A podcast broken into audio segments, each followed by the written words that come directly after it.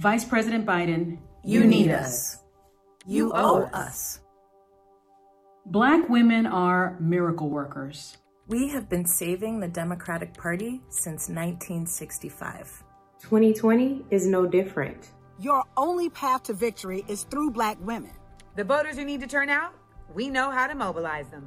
Our votes must not be taken for granted. The following commitments will begin to show black voters that you are serious about us. America needs a, a black, black, woman, woman vice president. president. Candidates like Amy Klobuchar will not energize us. America needs a, a black, black, woman, woman Supreme, Supreme, Court, Court justice. justice. Remember Anita Hill? We do. America needs more in a comprehensive black agenda. The rules are rigged against our communities. Whether we are talking about a black person who died of COVID 19 because of the lack of access to health care, or Ahmaud Arbery being killed by vigilantes, or Breonna Taylor, an EMT killed by police while laying in her bed. We deserve solutions that address systemic racism, economic injustice, and domestic terrorism. Joe Biden, you enacted drug and crime laws that harmed the black community for generations. Every major crime bill since 1976, every minor crime bill, has had the name of the Democratic senator from the state of Delaware, Joe Biden, on that bill. You say you know better now. Show us you're serious by doing better. This country has a problem. Police officers and vigilantes are killing us, and our quality of life must improve. Joe Biden, this must be addressed. You must address our oppression, and most importantly, embrace our power to win the White House. Vice President Biden, your campaign's mission is to restore the soul of America. There is no restoration without us. I want to ask you about your your, your running mate. Um, I don't know if you saw well, I saw the day that a news report broke that uh, Amy Klobuchar was being vetted, and a lot of people on social media they're not too happy about that, and um, it's because they want your running mate to be a black woman. I don't know if you saw the op-ed in the Washington Post by some of the leading black women voices in this country. And they feel since black women are such a loyal voting bloc and black people saved your political life in the primaries this year, they have things they want from you. And one of them is a black woman running mate. What, what do you say to them? What I say to them is that I'm not acknowledging anybody who is being considered, but I guarantee you there are multiple black women being considered.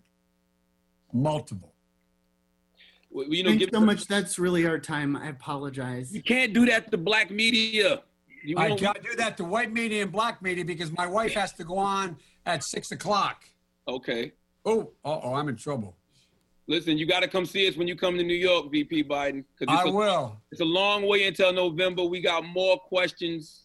You got more okay. questions, but I tell you, if you have a problem figuring out whether you're for me or Trump, and you ain't black. It don't have nothing to do with Trump. It has to do with the fact I want something for my community. I would love to see. Take a look at my record, man. I extended the voting rights 25 years. I have a record that is second to none. The NAACP has endorsed me every time I've run. The war. I mean, come on. Take a look at the record. All right. Thank you so much. I really appreciate. It. Anyway, thanks. I will come back. All right. I look forward to seeing you in person. Okay, absolutely. Okay, pal. Thanks a lot. I Thank appreciate you. it, Charlamagne.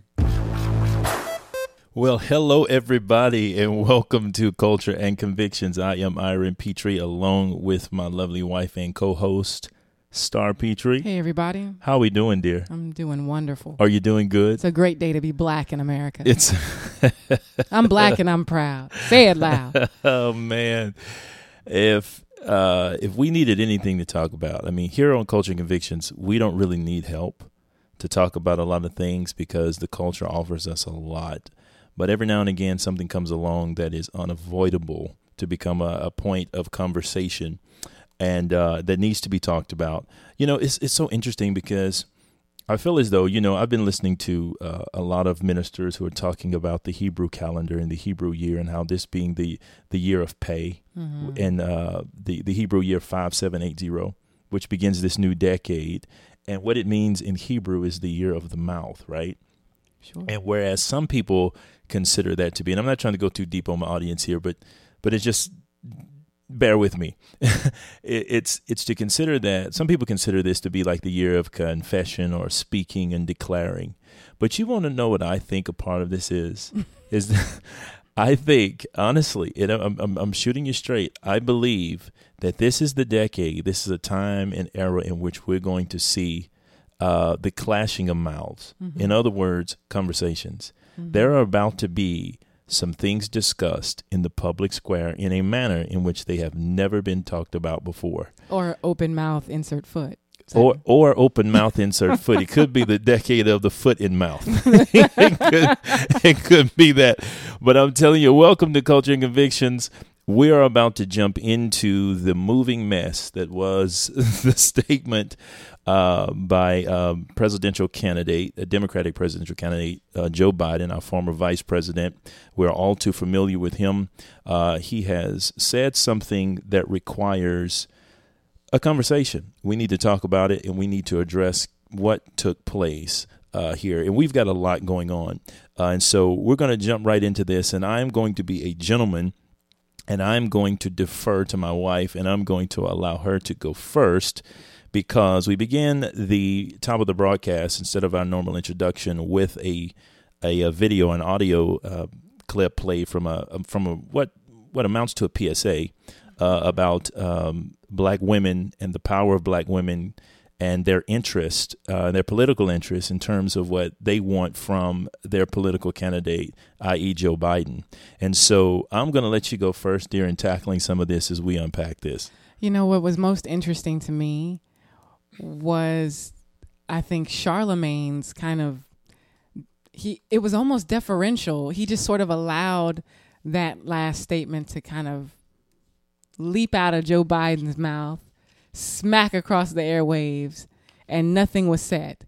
and instead, the only thing that we were left with, well, this is not about Trump. Yeah. And I thought, well, of course it's not about Trump. No, wasn't about Trump. Y'all ain't thinking about him anyway. Wasn't about so Trump so it's all. certainly not about him as much as it is about oops.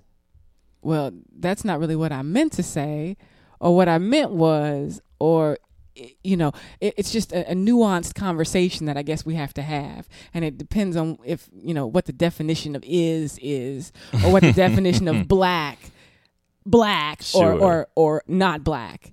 And so I, you know, I was a bit disappointed only because you know I've I've listened to Charlamagne before. This is the same. This this wasn't the same Charlamagne, right? This ain't the guy who. Uh, and I and, and forgive me. I, I know about the Breakfast Club. I've heard. Uh, I've listened to several visitors on the Breakfast Club, but I'm not an avid listener. Like I don't wake up every morning and try to find the Breakfast Club. So, from what I understand, Charlamagne is the guy on the show who really sticks it to a lot of guests. Yes. Like he holds them accountable. Supposedly. Sometimes he sometimes he's rather uh, uh, brash and rather uh, aggressive with guests Mhm. in terms of grilling them on certain subject matter. Can be. Even resorting to sometimes kind of name calling or calling them out right in front of them, right? Sure. All right. And so my thing was watching him, which, eh, you know, it didn't shock me. It didn't surprise me. But watching him do what is the equivalent, which, which not just him alone, but a lot of other uh, black uh, radio personalities and public figures and so forth, a lot of them are doing the same thing after all of this happened, doing what is the equivalent of Neo in the Matrix. you know, when when when the bullets when the bullets are fired at Neo and Neo bends over and does that classic, you know, slow motion dodges the bullets. And we see some people doing some show enough Matrix Some serious moving calisthenics. to try and avoid the fact that what happened did just happen. Sure. No, he was not talking about Trump. He was not talking about anything. You just got hit in the face with absolute dismissal. Sure. That's really what it was. Sure. And uh, he hit the black race in the face with it. And what is more sad, what is more sad truly than what the man said are these futile and silly attempts at people to pretend as though it wasn't what it was. Now, that is the thing that disappoints me more than anything. Because if you look at this, and then I'm going to shut up. If you look at this, when it's when the interview is coming to a close, um, and the the handler breaks in and says, "Sorry, that's all the time we have," and then they kind of keep going forward a little bit more, and then uh, he was like, you know, you can't do that to black uh, media. And he says, well, look, I got to do it to anybody because my wife's got to go in at six and, and so forth. And then it goes on, and then the statement happens where he says, what what Charlamagne says is, well, I hope you come to New York because we have some more questions, mm-hmm. right? And Biden interprets those questions as them still trying to figure out what they're going to do. Like, how dare you have questions? Exactly. So, so he says, practice. we talking about practice, right? And so, and so instead of, instead of, hear me now, hear me, people that are listening to this.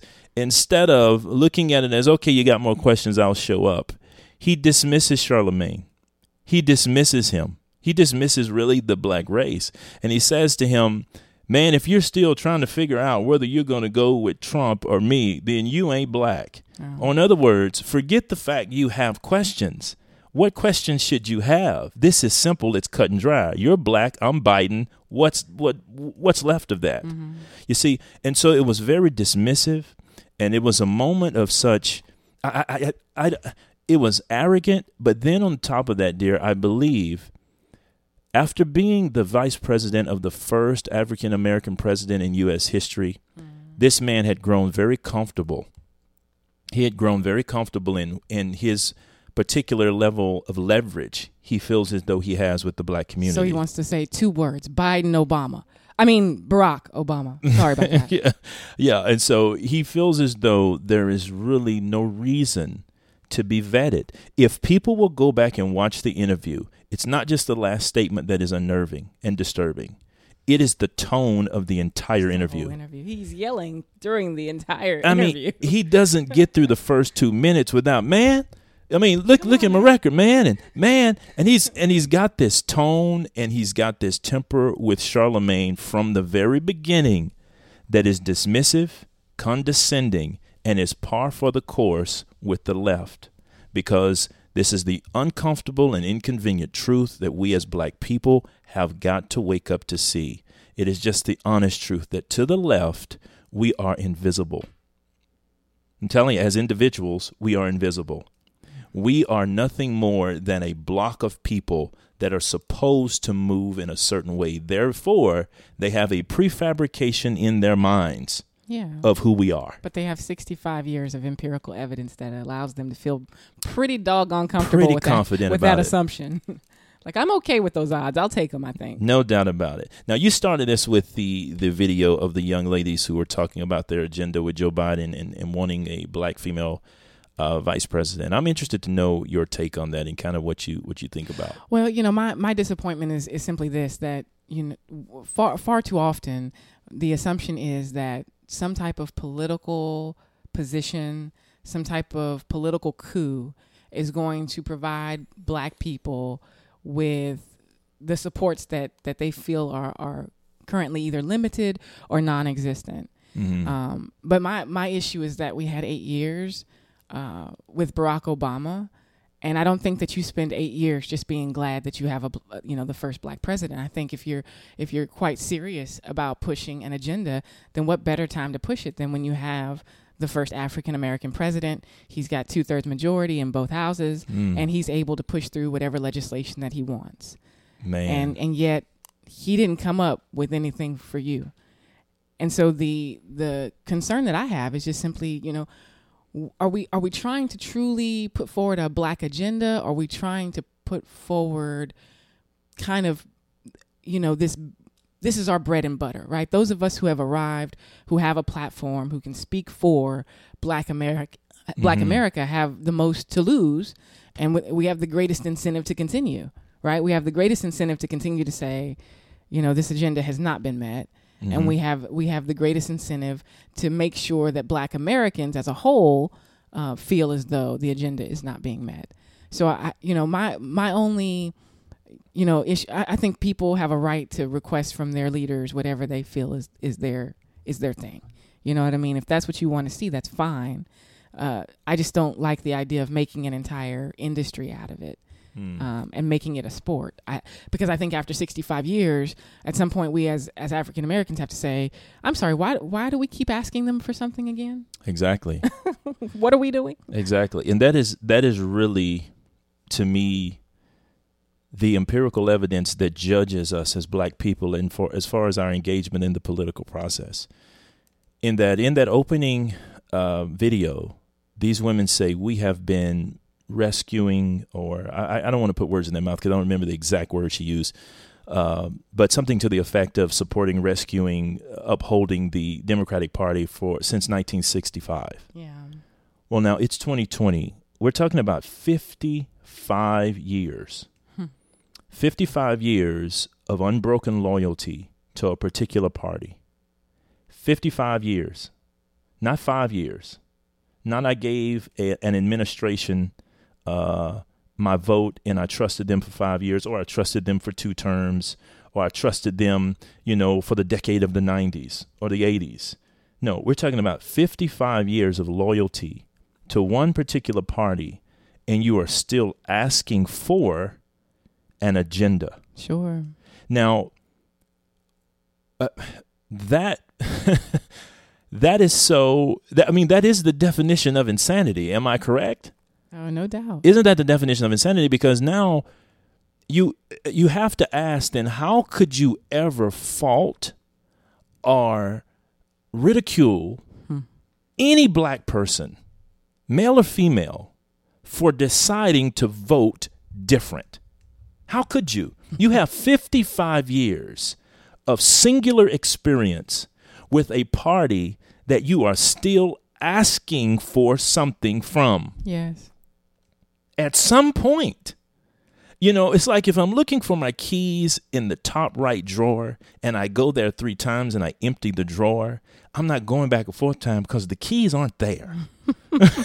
you know what I'm saying? Unless I'm just trying to drive now, myself crazy. Yeah, and if I did it, it speaks to a certain amount of uh, of cognitive impairment. Right. Does it not? Right. I keep going to some place that keeps leaving me empty-handed. Why do I keep going back? Like there's a glitch. Yeah, like keeps... like maybe I missed something the last time.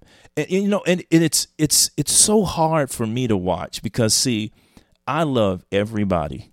I have a heart for everybody. As a Christian man, I have to, I'm commanded to love. So I love everybody. Sure. And for my own race, my heart sometimes bleeds for the amount of displayed insanity when it comes to politics.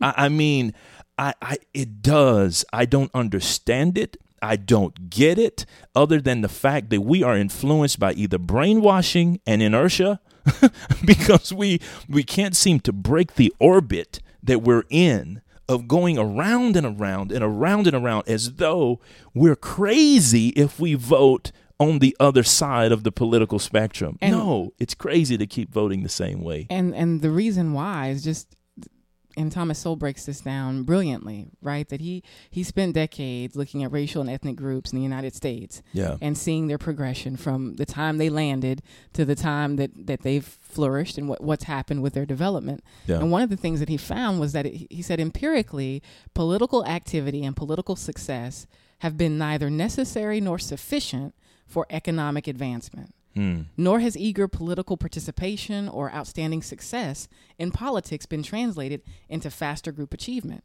So just because you have represent and black people, we know this. There was a black man that held the office of the presidency. Yeah. He was the leader of the free world for eight years. Absolutely. And you're still talking about a black agenda. So I am so very confused as to why anyone would feel feel it necessary to even listen to any complaint, any gripe that we have, because truthfully, we we refuse we we refuse to really look inwardly yeah. as to what our issues and what our conditions are. And and you know, I think of Booker T. Washington and some of the things that he said, and and he gave a speech and he talked about you know casting your bucket where you are. Mm-hmm. And, and the the principle of that being that you know there are things that we can do with our hands and our feet ourselves that we don't have to rely on someone in Washington to represent us, someone in Washington to go before the people and and lay out the agenda of black people everywhere. Because why? Because we're not homogeneous. We're individuals. Absolutely. We have we have singular wants that may not be replicated by my neighbor who looks like me. That's right. So so the idea that one person or two people or however many we can get in there are going to do us some good, we know has shown to be proven false because hello, you're still here talking about it. But I want to read something that that he wrote and I thought this was so good. He said Mm-hmm. our greatest danger is that in the great leap from slavery to freedom, we may overlook the fact that the masses of us are to live by the productions of our hands and fail to keep in mind that we shall prosper in proportion as we learn to dignify and glorify common labor and put brains and skill into the common occupations of life.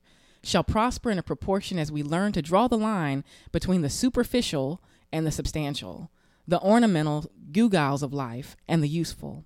No race can prosper till it learns that there is as much dignity in tilling a field as in writing a poem. It is at the bottom of life we must begin, and not at the top, nor should we permit our grievances to overshadow our opportunities. Mm. And I feel like for, for us as black people, we're so busy trying to be at the top. And then we get to the top and we still complaining about being at the bottom. I mean, seriously. That's true. Eight years of being at the top, That's right? Of seeing black love in action. Because that's all they talked about was black love. Oh, it's so beautiful. But then where was that black love and how, how was it how what what result did we see after eight years of of of those two two individuals being in a position to truly do something for black America? Mm. Wow. I think you're right. I mean, one of the things that I've often seen, and you know, it was Booker T. Washington always also talked about how there's there's a uh, he called them quislings, which is a it's a word that we don't we don't use today, of course, but it's basically talking about traitors, uh, talking about there were there were just a select group of, of blacks who want to keep the the grievances of black people ever before them. Sure. Because if if black people lose their grievances, he said they will lose their jobs. And one of the things that has been detrimental to us as a people, especially when it comes to being uh, politically active, is we have yielded our ever loving minds over to the hands of a few black intellectuals and white liberals. We sit back and we listen to these people. I mean, every ever since uh, you know when when um, when Dr. King came along, there was a very palpable uh, need for the galvanizing of such a movement to to really turn the trajectory of this nation out of its hatred and out of all of its division and all of its Jim Crow and and, and discrimination, right? Mm-hmm. But as time has gone on, it has it has really changed and now it's as though we it's as though we don't we don't think for ourselves. We have to always think in the collective, listen in the collective, everything is collective. Sure. You know, it's not enough. it's not enough, and, and, and people may may may take uh, you know offense to, th- to this or what have you. But but, uh, but I have to say it. It's not enough anymore for people to be black, mm-hmm. right? It's no different than what is evidenced in Biden's statement when he says, uh, "If you don't, if, if you're trying to figure out the difference between him and Trump and who you're going to vote for, then you ain't black." Now, what does that imply? It implies that blackness then is a matter of ideological conformity. Right. It's not just genetic. It, it's a matter of the way you think, right? And so, for black people, it's not enough to be black or be born black. You have to think black, vote black, dress black, uh, sing black, dance black. you got to play sports black. You got ev- it's like your blackness has to be involved in every facet of your life. Sure. And if it is missing in this most important component of how you engage politically, then it could completely cancel you from the race for good. Right. Right? And so now when you subject black people to such a a paradigm, right? That you've got to fit into this. Do you not give up a tremendous amount of control of black people into the hands of whatever demagogue comes along? Absolutely. That speaks and sings the right type of song to you and plays the right type of melody to you, and you dance to that thing. You know what I'm saying? And you get nothing in return. Yeah. Because, like Booker T. Washington said, if you want to affect change, if we want if we want mass upward mobility, black people are going to have to engage economically. Yes. That is, developing marketable skills and pursuing their own economic destiny. And that is serving humanity. You have to be able to serve others. That's what you get paid for. Hey, but if you're but if you're so filled with this idea that you are the victim that everything that happens to you gives you some ability to grieve and to have a complaint, then you're not going to be very good at serving other people.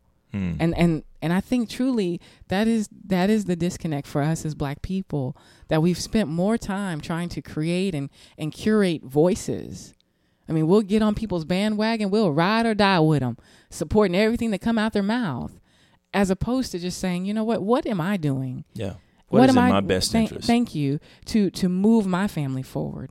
Yeah. Right to get us from a from a place of poverty to a place place of sustainment to a place of wealth and, and actual economic power. And that doesn't that does not come from parroting what's been told for the last 40, 50, 60 years. The the hmm. change happens by saying, look, I as an individual have a manifest destiny that I take hold of for Mm. myself. That's right. And so for me, my hands and my feet they work. Praise God. I got a mouth, I got eyes. I can go out here and I can make a life for myself. And the impediments are few. Because truthfully, here's the deal. The the beauty of capitalism is that if you create a product or you provide a service that is superior, suddenly people get over color. The- uh, Suddenly people uh, get over on. they get over where you came from or where you were born. Suddenly people are just like, I heard that your biscuits were the best in town. That's right. I don't care if you're black, white, polka dot. That's right. Whoever you are, I love them. I want That's right. more. That's Correct? right. And that's Yeah. how we exchange goods for services. Yeah, it's just like the statement that goes. I, I forget the person who said it, but it's it's really a true statement that sooner or later the world will have the best. That's exactly That is right. what the world That is, going to end up exactly with in, in every area. It doesn't matter. Doesn't matter. At some point, the world is going to always have the best, and what we have to get involved in is the pursuit of creating that best or serving in that best, whatever that is. Mm-hmm. because you cannot. I, I believe, and, and I know we're we're throwing out you're throwing out a, a lot of quotes here today, and I didn't want to kind of pile on top of it. But at the end of the day, sometimes things don't need to be. Uh, some things just need to be repeated over and over. Sure. Uh, you can't reinvent the wheel about it. But Shelby Steele says something that I think is extremely profound. It's it's a very profound. Um, diagnosis of really what has kind of happened to us as a race of people. And he said this he says, No worse fate could befall a group emerging from oppression than to find itself gripped by a militancy that sees justice in making others responsible for its advancement. Mm. Now, that is a powerful indictment. Yes, no worse fate could, could fall to a people uh, than to be gripped by a militancy that sees justice in making others responsible for their advancement. And isn't that what we hear in the opening video? Yes. Right? Yes. It's like, this is what we want from you. This is what we need from you. You've got to do this for us. And and if you're going to emerge from, and we have, black people have emerged from tremendous oppression. We've made we've made advancement over some of the highest hurdles, and and in the shortest amount of time. Really, we really are a walking miracle. To be quite honest, we just need to reconnect with that in the past than what our foreparents had. True. And um, but we have this idea that right being militant being black and proud means to say to the body politic this is what you ought to do right because wherever you shift responsibility man when you give away responsibility you give away god's first gift to his creation because that's the first thing he gave us he said adam have dominion that was the first thing he said. He didn't tell him he didn't blame he didn't tell him to blame anything on anybody else. He gave him responsibility. And so when we give that away to anybody else, we're giving away the very basic building block for success in our own lives. And the politics, seeking politics won't do it, and it's not just a black thing. It's not just a black thing. Of the whites, the Irish were the slowest to rise because the Irish pursued pol- political clout Right. over economic activity. And you take, for example, then you take the Japanese that were interned during World War II in 19, 1940s, mm-hmm. right? They were interned, had their businesses taken away, had their homes taken away, and they were put in internment. By 1980, they had two times the income of the average American. Yeah. Why? You didn't see Japanese political figures. They went there was no. Japanese congressman. There was no, ja- you know what I'm saying? There was no Japanese uh, senators. They went to work. They went to work. They went about the business of understanding that in this world, ultimately, at some point, the world is going to have the best. Mm-hmm. And if I go out and I develop the marketable skills in whatever field of endeavor it may be, That's right? I can't get picky about it. I got to find out what's my gift, right. what's my talent, what's my call, what's my passion, what's my heart. And I go out and I develop the marketable skills to be the best at it. Sooner or later, the world is going to pick me and they're not going to give a rip about my skin color mm-hmm. because at the end of the day, the color that rules is green. And that's how you end up in 2020. You're still asking about reparations. Yes. I mean, you're still you're still you're still looking to today, them. reparations tomorrow, reparations forever, oh, and you haven't okay. seen it. I'm just being real. It's the truth. And no, you haven't right. seen no, you're it. right. You're right. So at some point, you have to divorce yourself from this notion that there's going to be this massive wealth transfer by this magical EFT. That suddenly the Treasury just says, "Congratulations, I owe you twenty thousand. Congratulations, you get you get fifty five thousand. That's not going to happen. It's not going to but happen. what what can happen for for each and every one of us is for us to say, just as you just said, what is my God given gift and talent? What do I have on this on this earth that I can barter, trade, and use? And there's got, there's something that I can do, whether that's party planning, whether that's teaching, tutoring kids, whether that's whatever my gift is. I can use that gift to to purposefully move my life forward. And stop being so, in the words of my beloved and late great grandmother who died 20 years ago, but she used to say it all the time stop being so nice, nasty yeah. about what it is you're pursuing. Stop being so petty and so picky and so so demanding for oh, something demanding. that sometimes is inconsistent with your skill set. I mean, my gosh, it's like we want more for less. And and I'm not trying to say that across the boards for our entire race. That's not what I'm saying because, to be quite honestly, that's cultural. That's regardless of race. That's jumping all races, to be honest, in this day and age. Everybody's like that. They're wanting more for less. But what I'm saying is, you you can't keep making demands that are incongruent with your output, right? Right. At some point, we have to get serious about economic involvement. And at the end of the day, I'm sorry, 55 years? And I'm just going off of what, what was said in the video. We got 55 years. And we've got Charlamagne on here talking with a, a, a possible, it's a long shot by now, but a possible uh, president and, and leader so sure. and leader of the I understand and leader of the free world being completely dismissive of Charlamagne's questions, being completely dismissive of the interview, because the way he ended that interview was like a great big dismiss of everything prior to it. Yeah.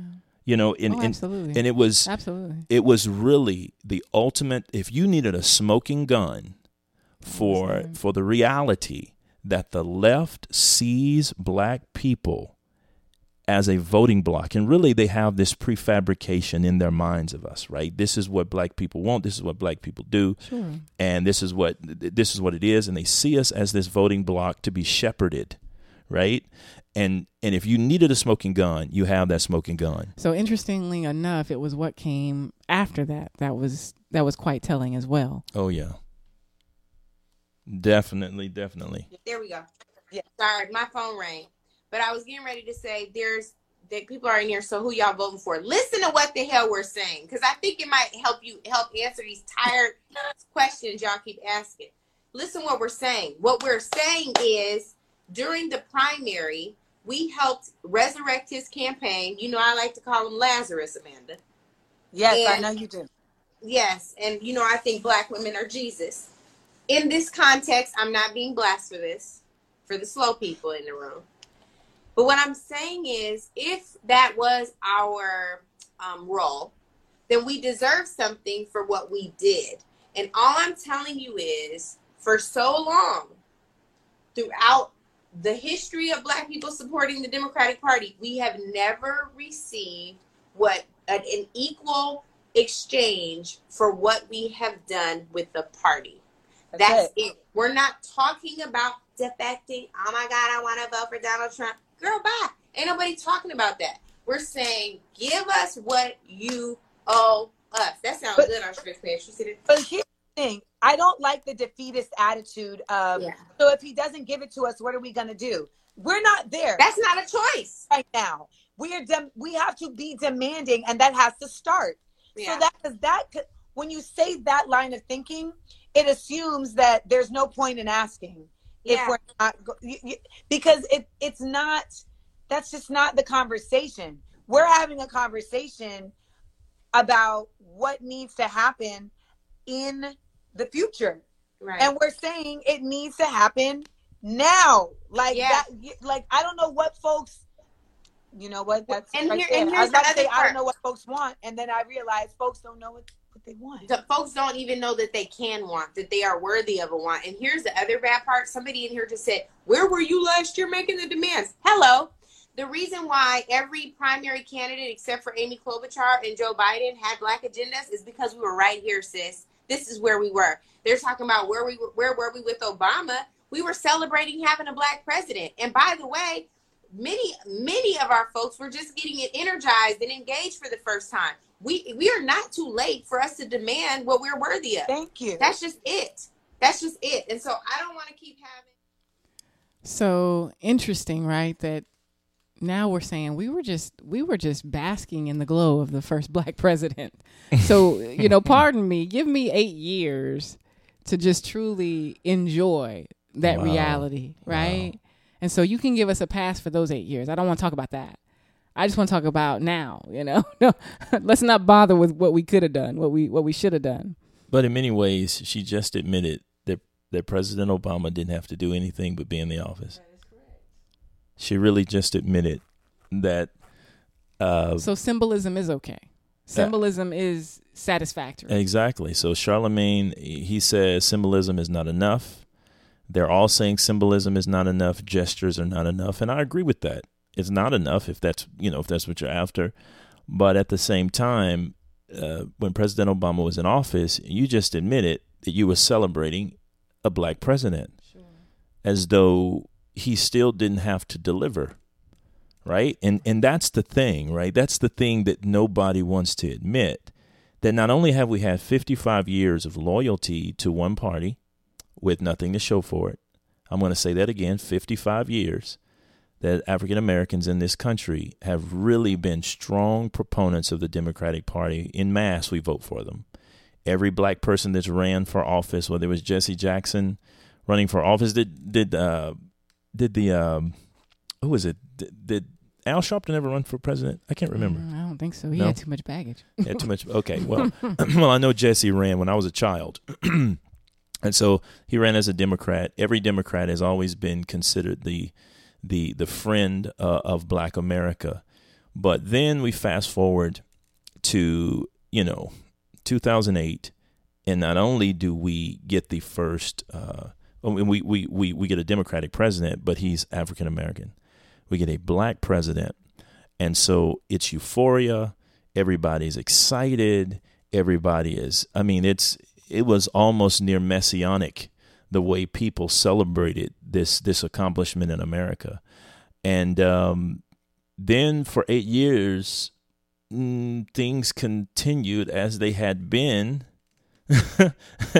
you know, for the previous three or four decades. But it's interesting, right? Because you know one of their demands was a a black um, Supreme Court justice nominee, and you know when, when yeah. President Obama was in office, he chose a wise Latina.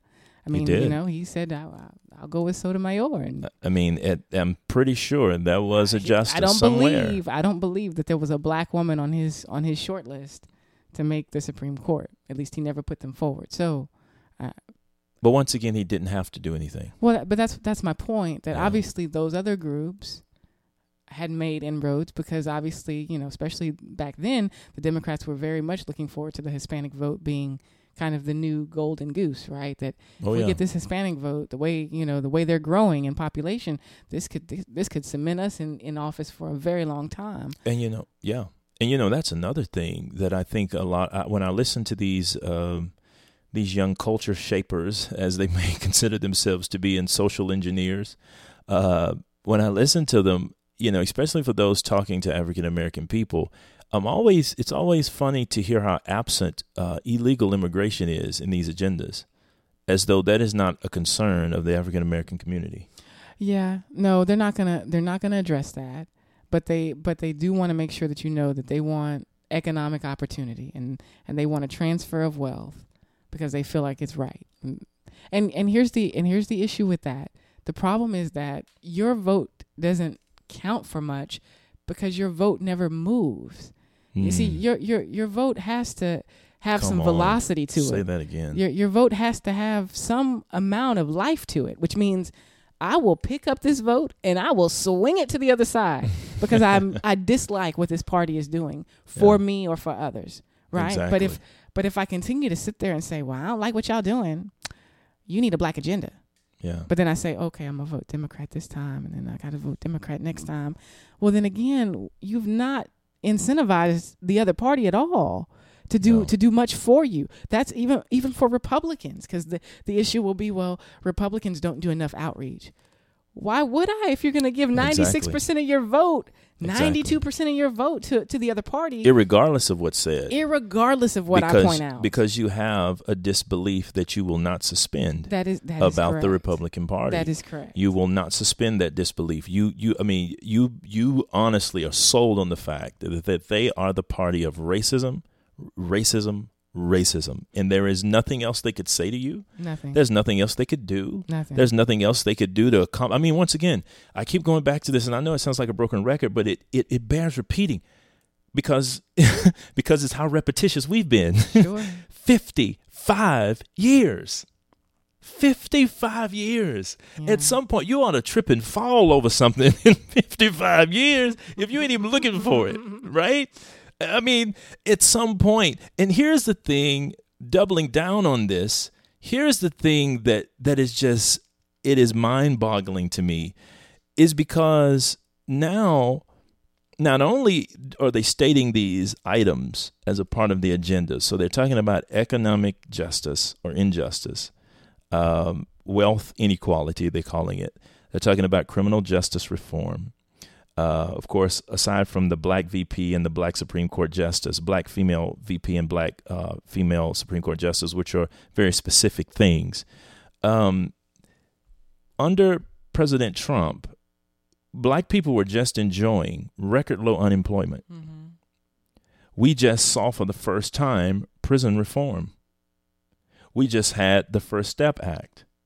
We just had urban revitalization it's it's almost as though it's ev- too many facts. It's almost as though uh, COVID nineteen has kind of covered over a lot of things that could be being discussed that at this time. The whole point, right? it's it's kind of it's kind of whitewashed everything into the background. Sure. But the truth of the matter is, black people were having a voice. There are black people that have a voice in Washington D.C. now about legislation and policies geared toward the revitalization of urban communities.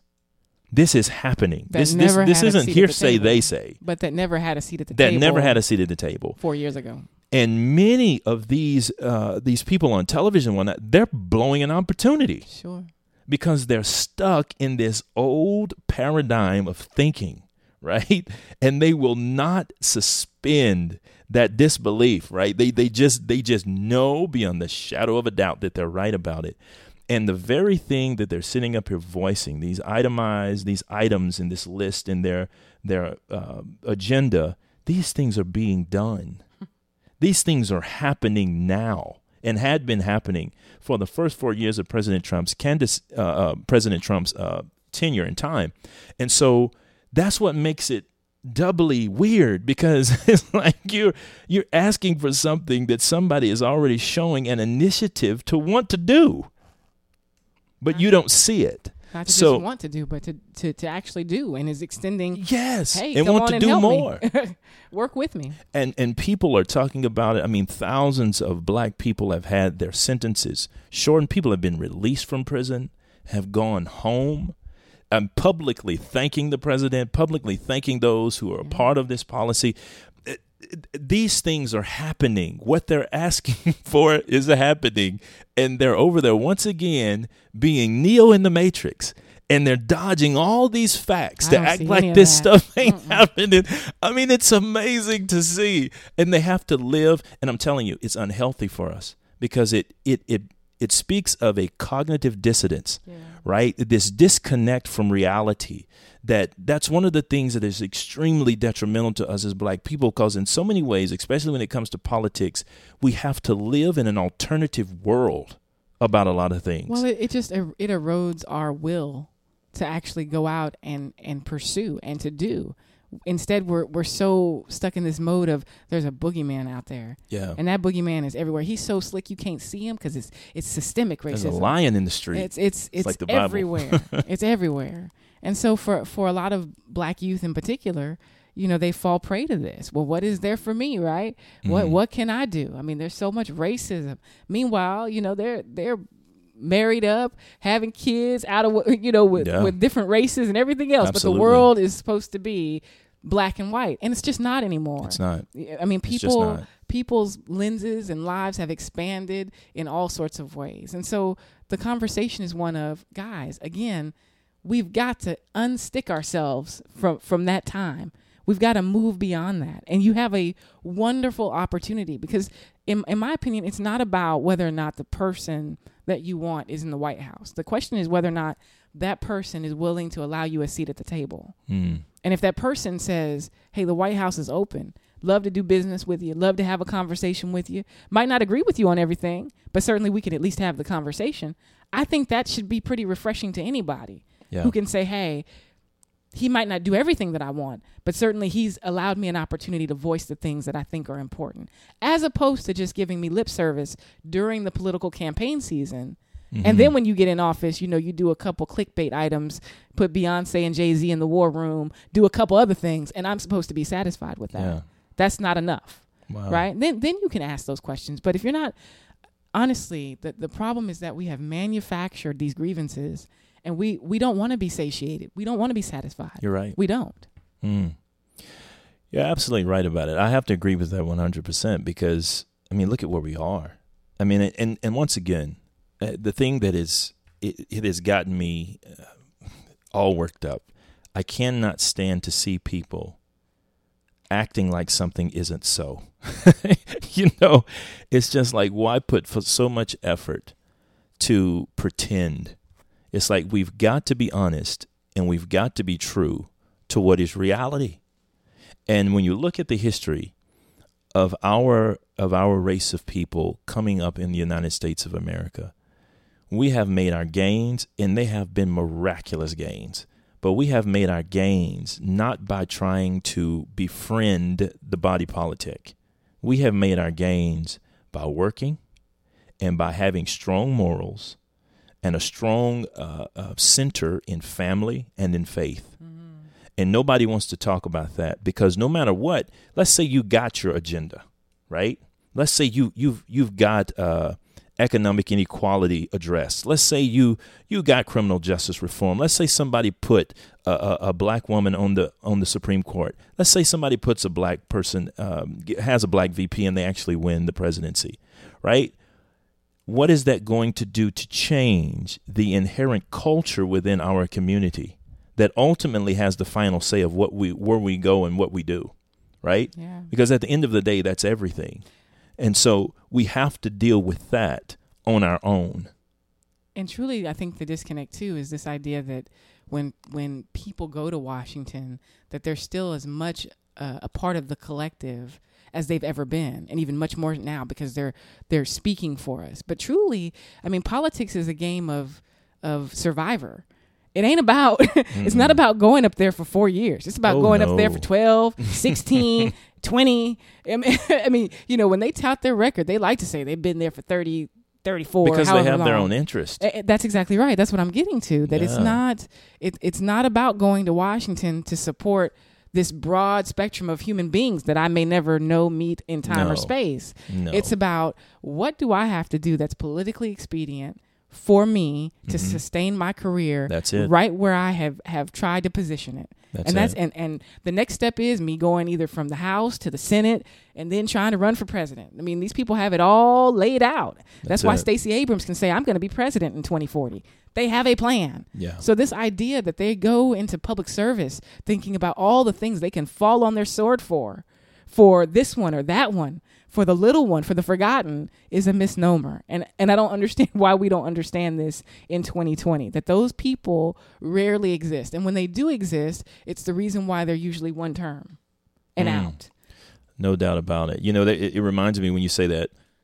It, it kind of reminds me of a statement. It goes something like this. I'm kind of paraphrasing it, but it talks about how, and, and I'm not trying to be an apologist here for, for President Trump, but this is just a truthful and honest statement. It said we shouldn't really be concerning ourselves with checking the tax returns of a billionaire who became a public servant. What we need to be asking, what we need to be checking on the tax returns of the public servants who went in poor and came out millionaires. That's what we need Absolutely. to be asking because it's like, how did you become so rich serving, right? Serving in a public it's trust. That's not a career. You didn't go in and create a, a, a chip a microchip or anything. You didn't no, produce anything. Not at all. You went in as a public servant, and here you come out with millions of dollars. All that insider information you got. Exactly. And that's those are the tax returns we need to be checking. Yeah, absolutely. But but these this these are the things we need to talk about because as black people, we cannot keep looking to politics and politicians and the government in that way. We need to be holding the government accountable to keeping an environment by which we can pursue our own interest and maintain our freedoms. That's it. That's it. That's what that's what we want. And it's not about whether you're on the right or on the left and all of this kind of stuff. At the end of the day, we've got to become individuals. When I listen to all of these people say all of these things on these talk shows and radio shows and whatnot in their podcasts and what have you, I think to myself, I am so glad I don't need anybody to think for me. I'm glad I, am not in a position where I'm sitting up here hanging on the words of people who don't even know me. Hmm. They don't know my position, my lot, my station in life. They don't know what is in my best interest for my children, my wife, nothing. Oftentimes they don't care either. And and don't care. and I'm so glad I'm not sitting there hanging off of their words to know where I'm going to place my vote. No, I'm going to educate myself on what is in my best interest as a citizen of a free country and I'm going to exercise my right to cast my vote in agreement with freedom, liberty, and righteousness. Now that's that's what I'm going to do. Now, if that puts me at odds with everybody else, so be it.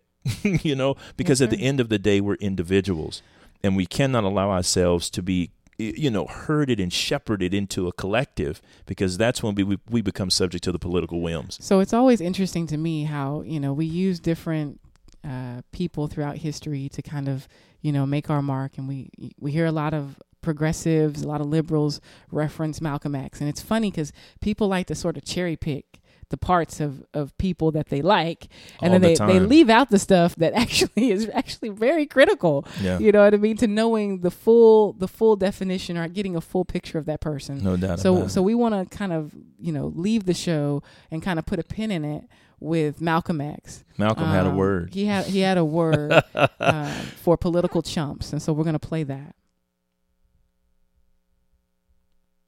22 million black victims of Americanism are waking up, and they're gaining a new political consciousness, becoming politically mature.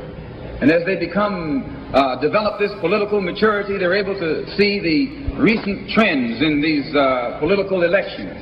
They see that the whites are so evenly divided that every time they vote, uh, the race is so close they have to go back and count the votes all over again. And that, that, which means that any block, any minority that has a block of votes that stick together is in a strategic position. Either way you go, that's who gets it.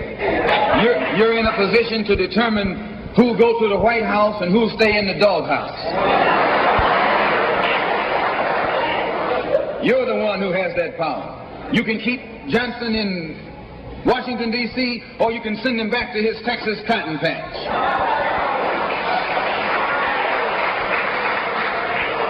You're the one who sent Kennedy to Washington.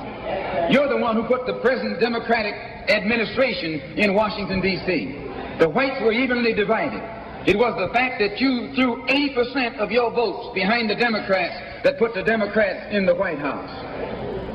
When you see this, you can see that the Negro vote is the key factor. And despite the fact that you are in a position to, to be the determining factor, what do you get out of it?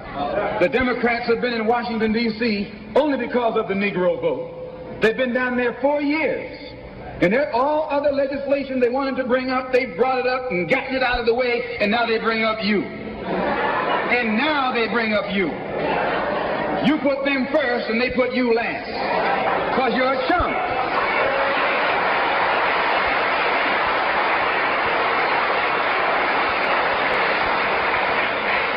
A political chump. In Washington, D.C., in the House of Representatives, there are 257 who are Democrats. Only 177 are Republican. In the Senate, there are 67 uh, Democrats. Only 33 are Republicans. The party that you backed controls two-thirds of the House of Representatives and the Senate, and still they can't keep their promise to you because you're a chump.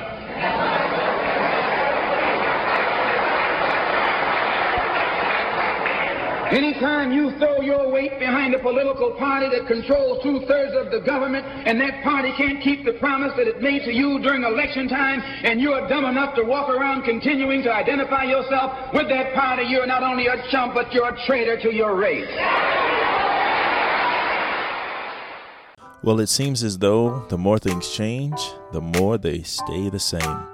I am Myron Petrie along with my wife Star Petrie, and this has been another podcast of Culture and Convictions. Please like, share, distribute this to your friends, your family, those you who those you believe may be interested in this type of commentary. Thank you so much, and we'll see you next time.